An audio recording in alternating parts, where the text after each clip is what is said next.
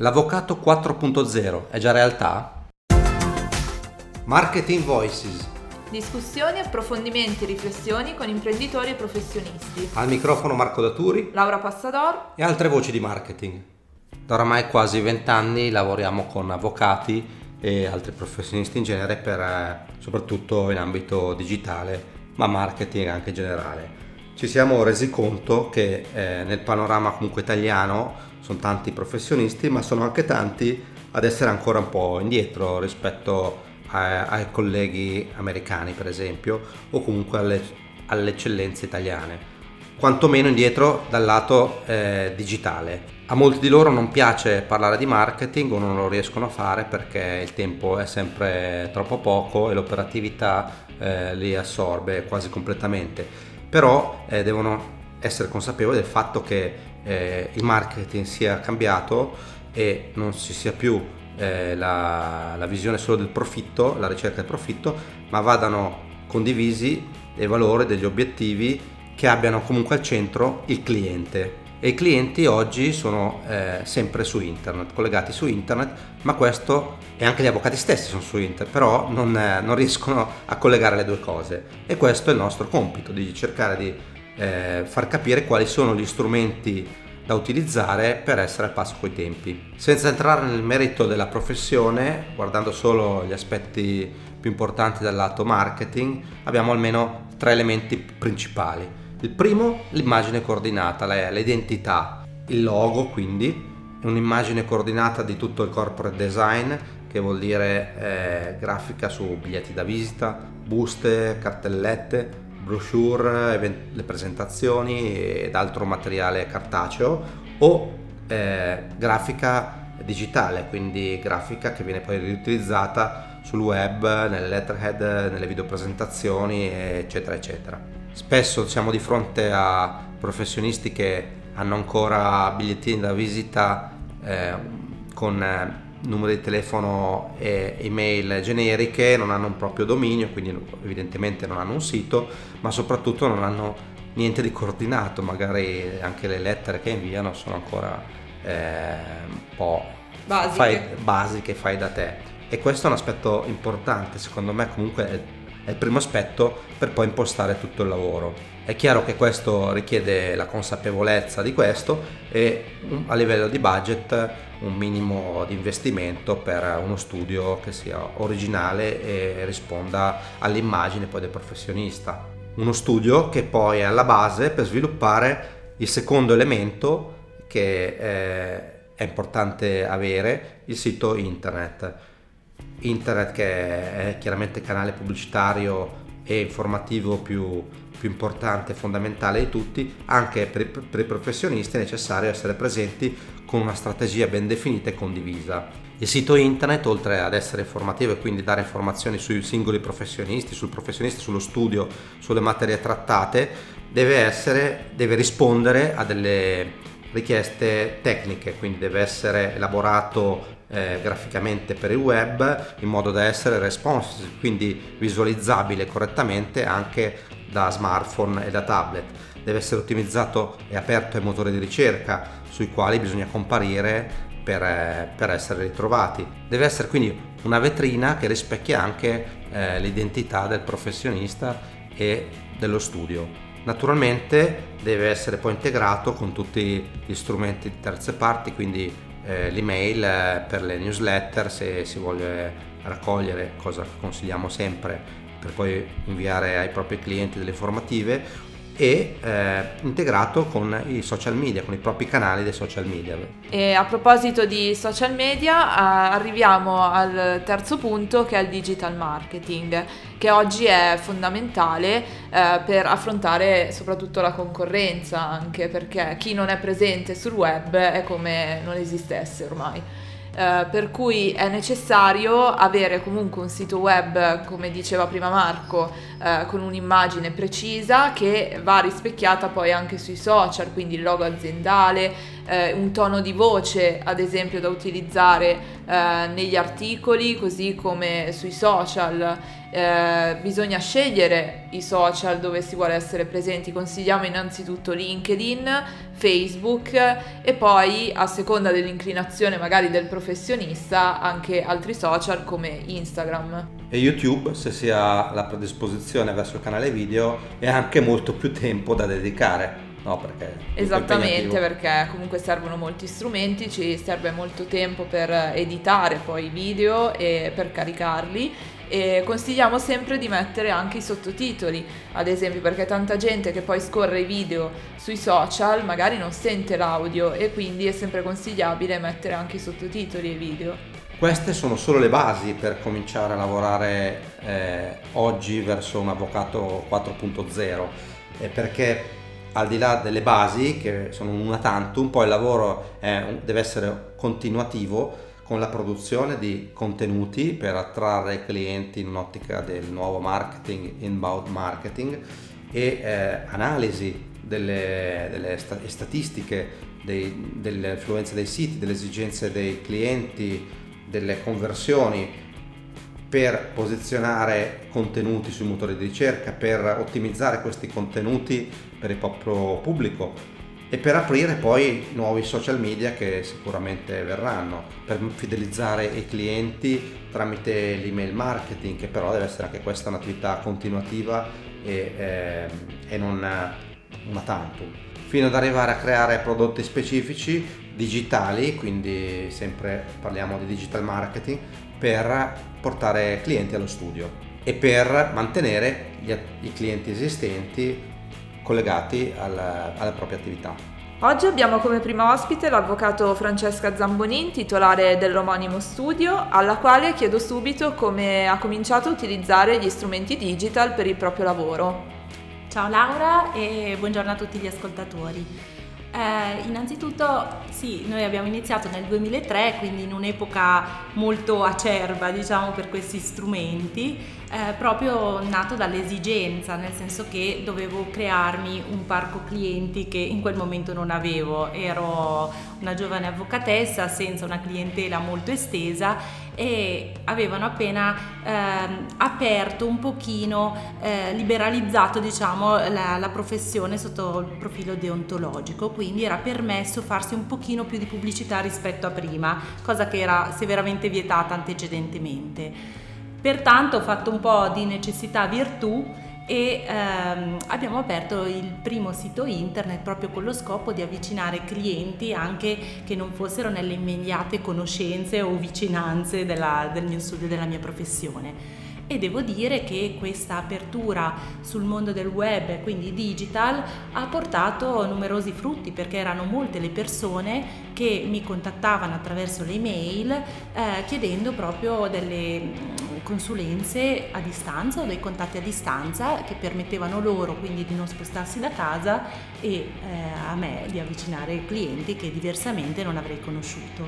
Da qui devo dire che eh, visto appunto il successo chiamiamolo così, del tuolegale.it, che è stato il primo sito del 2003, abbiamo iniziato a pensare di aprire dei siti più specialistici, quali ad esempio diritto del turismo, avvocato animali, certificato GDPR eh, inerente alla... Che è molto più recente perché... Sì, eh. molto più recente, inerente appunto alla nuova normativa sulla privacy e sulla protezione dei dati personali e eh, avvocato Zambonin. Questi siti eh, in realtà sono tutti dei, molto importanti perché avvicinano clienti facendo conoscere la nostra attività e le nostre specializzazioni che in alcuni casi eh, sono anche particolari, magari non di tutti gli studi più generalistici. Ad esempio ti chiedo magari qual è la differenza tra il tuo legale.it e Avvocato Zambonin. Il tuo legale voleva avere un'impostazione, anzi aveva più friendly, quindi più vicina al cliente, più eh, diciamo di un profilo eh, molto amichevole, mentre Avvocato Zambonin eh, è stato creato con lo scopo di avvicinare eh, clienti di una fascia più elevata, diciamo, quindi società eh, anziché privati e quindi un'impostazione di, differente. E questa differenza viene percepita dal pubblico, quindi è importante, ci siamo resi conto ancora di più dell'importanza che si dà sia al brand, al logo, al, al tono di voce come appunto dicevi tu prima nel presentarsi perché proprio presentarsi in un certo modo permette eh, di, di avvicinare clienti diversi, differenti a seconda di come ci si pone. Esatto, infatti su questi siti troviamo contenuti diversi sia per tono, infatti, di voce, sia per eh, tipo di clientela. Eh, utilizzate ovviamente anche le newsletter come, come strumento. Sì, eh, dunque ti dico che non è stato facile inizialmente eh, passare da una versione prettamente operativa, che è quello che ti insegnano un po' all'università, a una versione più eh, marketing oriented. Ma quando si entra in questo circuito poi alla fine ci si rende conto di quanto è importante. Attualmente quindi noi come ehm, marketing come utilizziamo ovviamente il sito web eh, in, sul quale pubblichiamo dei contenuti, quindi articoli eh, inerenti alla nostra professione su determinate eh, argomentazioni e qui abbiamo la differenziazione tra il tuo legale e Avvocato Zambonin con contenuti diversi. Sì, Avvocato Animali anche con Avvocato contenuti animali. che riguardano gli animali. Certamente, sul diritto del turismo e negli altri casi o della privacy eh, inviamo ai nostri clienti le newsletter periodiche e eh, siamo presenti sui social, in particolare siamo presenti su Facebook, su LinkedIn e anche su YouTube. Quindi avete anche una predisposizione a fare i video voi? Allora, predisposizione no, l'abbiamo imparato, diciamo, abbiamo imparato a fare video perché il mondo eh, tende sempre di più ad avere delle immagini piuttosto che e quindi avere video a, al posto di eh, letture di articoli. Esatto. E quindi c'è ci abbiamo tentato di adeguarci a questa nuova tendenza. Ma voi invece affiancate a questo lavoro digital, diciamo, anche dei canali più tradizionali come per esempio le riviste oppure anche dei comunicati stampa, magari relativi ai vostri casi, diciamo, più rappresentativi o comunque quelli un po' più particolari in cui magari le persone possono trovare una risposta a un caso più particolare. Sì, è vero, naturalmente anche per retaggio culturale, diciamo la carta stampata rimane sempre una, una parte importante del nostro lavoro e della nostra attività, per cui fin dall'inizio abbiamo sempre collaborato eh, sia con riviste di settore che con quotidiani e riviste portando appunto argomenti legali sulle varie materie trattate e eh, dopo i primi casi in cui appunto ci sono venuti a cercare per casi particolarmente che hanno avuto clamore, abbiamo iniziato a utilizzare anche il comunicato stampa come eh, forma di comunicazione. E avete avuto un buon riscontro in questo? Devo dire di sì, non so se per merito nostro o per merito delle, delle cose pazzesche che ci sono capitate, che quindi abbiamo dato diffusione a, a dei casi davvero particolari. Comunque effettivamente c'è stato riscontro positivo. E concludo con un'ultima domanda, eh, come li vedi i tuoi colleghi sul digital? Diciamo, secondo te so, si stanno allineando tutti oppure c'è ancora chi è molto indietro? Devo dire che per fortuna non tutti sono allineati, per fortuna perché la concorrenza davvero eh, diventa sempre più elevata anche nel, nel, settore, nel nostro settore e a mio avviso chi più riesce a utilizzare le nuove tecnologie, le nuove forme di comunicazione, sicuramente ha una marcia in più e quindi riesce in un certo senso a emergere tra tutta la concorrenza di cui abbiamo parlato. E ora presento subito il secondo ospite della puntata che è Eugenio Guarino di Team System. Ciao Eugenio. Ciao, buongiorno, buongiorno ascoltatori. Eh, puoi spiegare appunto ai nostri ascoltatori di cosa ti occupi di preciso? Sì, eh, in Team System eh, mi occupo ormai da più di dieci anni eh, del mercato legale, quindi tutti gli strumenti, i software che possono aiutare gli avvocati o mh, mm, chiunque lavori nel, in questo mercato eh, a svolgere le proprie attività al meglio. Ok, allora ti rivolgo subito la domanda che ho posto a Francesca prima, che è qual è il rapporto attuale tra avvocati e digitalizzazione secondo il tuo punto di vista? Sì, guarda, ti rispondo con una battuta. C'era un avvocato con cui abbiamo fatto alcuni, alcuni convegni sul PCT che diceva che le parole avvocato e eh, informatica sono questo binomio è uno ossimoro, quindi sono delle cose che non stanno insieme. In realtà non, penso proprio che non sia così. Diciamo che il contesto uh, non, in cui si è mosso l'avvocato negli ultimi, diciamo negli ultimi, più, più, che negli ultimi anni, eh, nel, nel, decennio precedente, non ha facilitato uh, la digitalizzazione e l'informatizzazione eh, de, de, degli studi legali. Eh, questo perché mh, lavoravo in un contesto in cui gli stessi interlocutori istituzionali eh, diciamo, chiedevano all'avvocato di lavorare con la carta. Eh, e quindi eh, per forza di cose anche l'obbligo eh, diciamo, di utilizzare degli strumenti informatici è avvenuto molto tardi rispetto anche ai commercialisti, quindi solo a metà del 2014.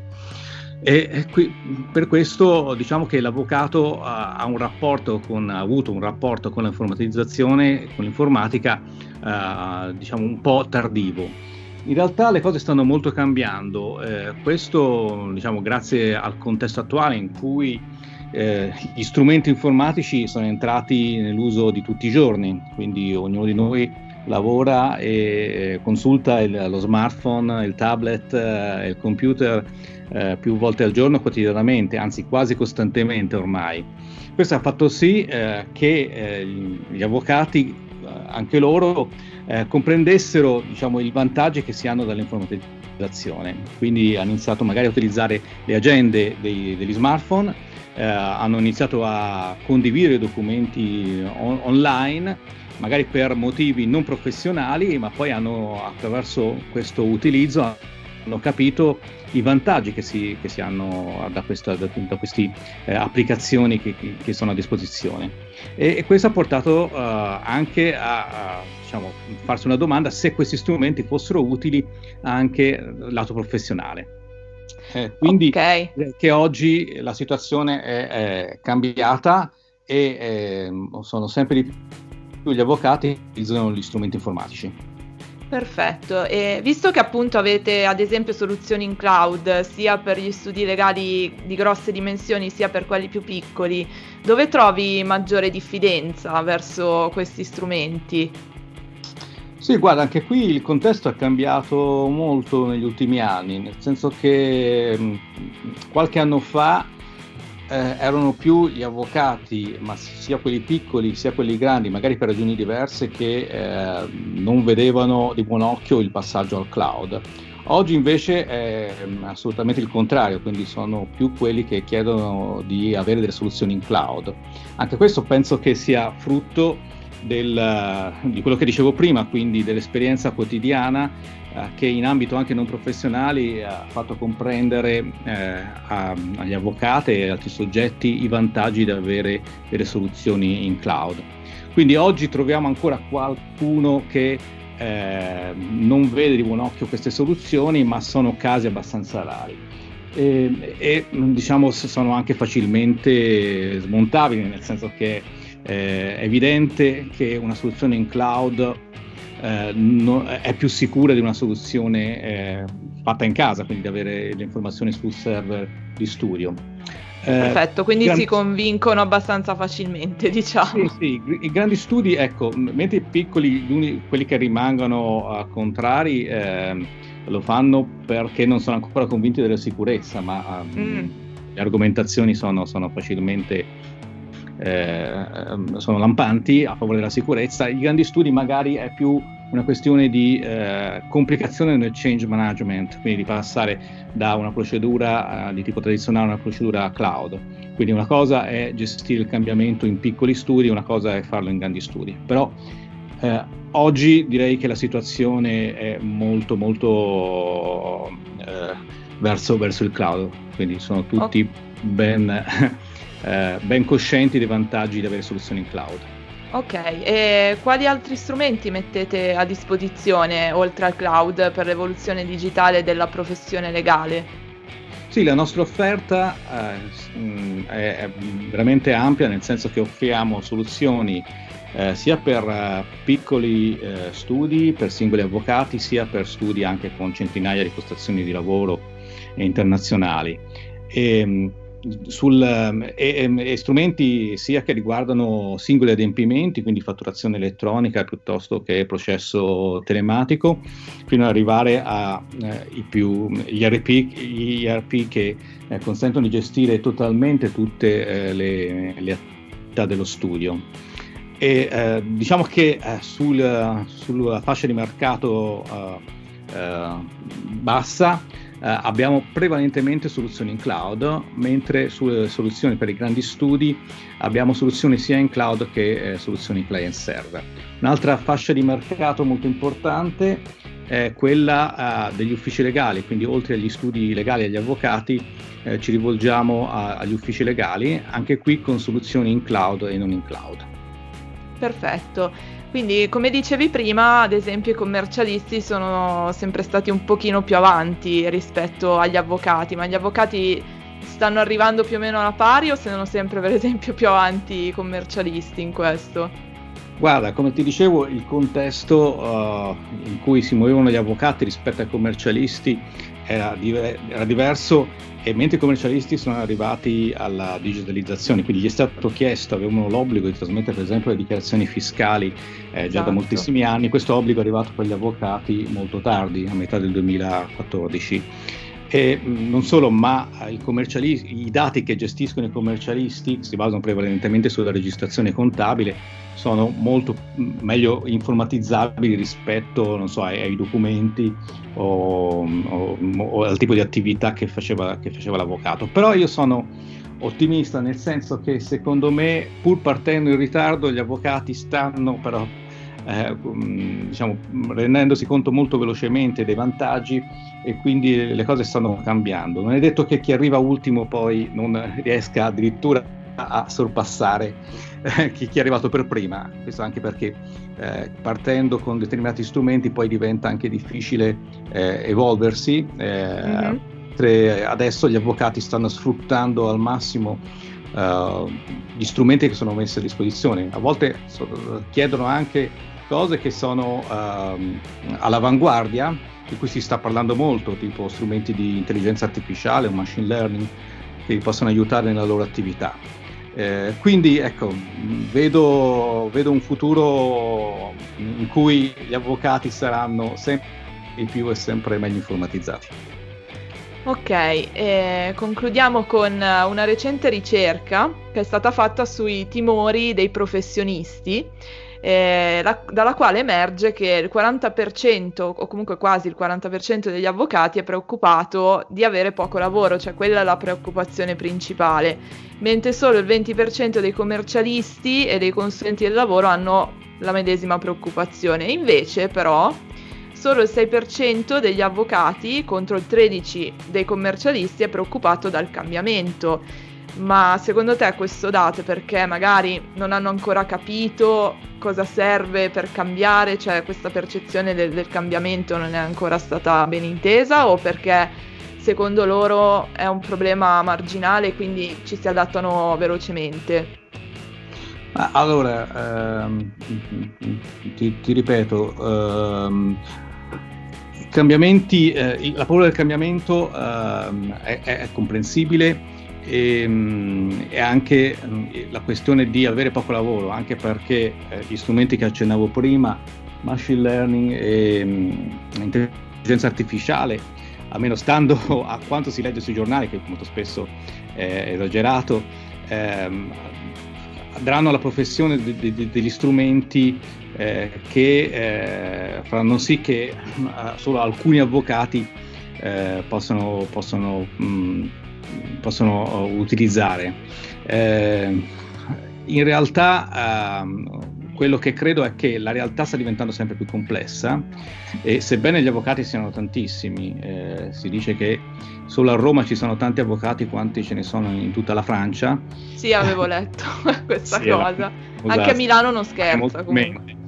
Eh, però la realtà sta diventando molto, molto complicata e l'evoluzione degli strumenti secondo me invece aiuta, anzi questo timore di perdere il lavoro può essere proprio il volano che fa sì eh, che gli avvocati si chiedano come eh, sopravvivere diciamo, in, una, in, un mercato così affollato e quindi il, gli strumenti informatici possono essere proprio il volano che, poss- che può differenziare l'attività del singolo avvocato e, e che può aiutarlo a, a, vivere un futuro diciamo, non di preoccupazione ma anzi in cui l'avvocato uh, lavora meglio con maggiore efficienza, eh, con, magari con una maggiore spe- specializzazione, ma uh, che mh, mm, gli consenta di avere diciamo, un mercato più ampio anziché più, più, più ristretto. Va bene Eugenio, io ti ringrazio per questa chiacchierata e magari ci risentiremo più avanti per eh, sapere a che punto sono gli avvocati con la digitalizzazione o quando magari uscirà qualcosa diciamo di, di più massiccio come cambiamento. Perfetto, io ringrazio te e molto volentieri eh, ti rincontro per, queste, per questa chiacchierata insieme. Perfetto, ciao, grazie mille. Grazie, ciao, ciao a tutti. Questi gli elementi base per lo sviluppo verso una professione 4.0. E per oggi è tutto, diamo appuntamento al prossimo podcast. Potete trovarci come al solito sul nostro sito www.marketingvoices.it dove trovate anche tutti i nostri canali social. Ciao a tutti, buona giornata. Ciao, alla prossima!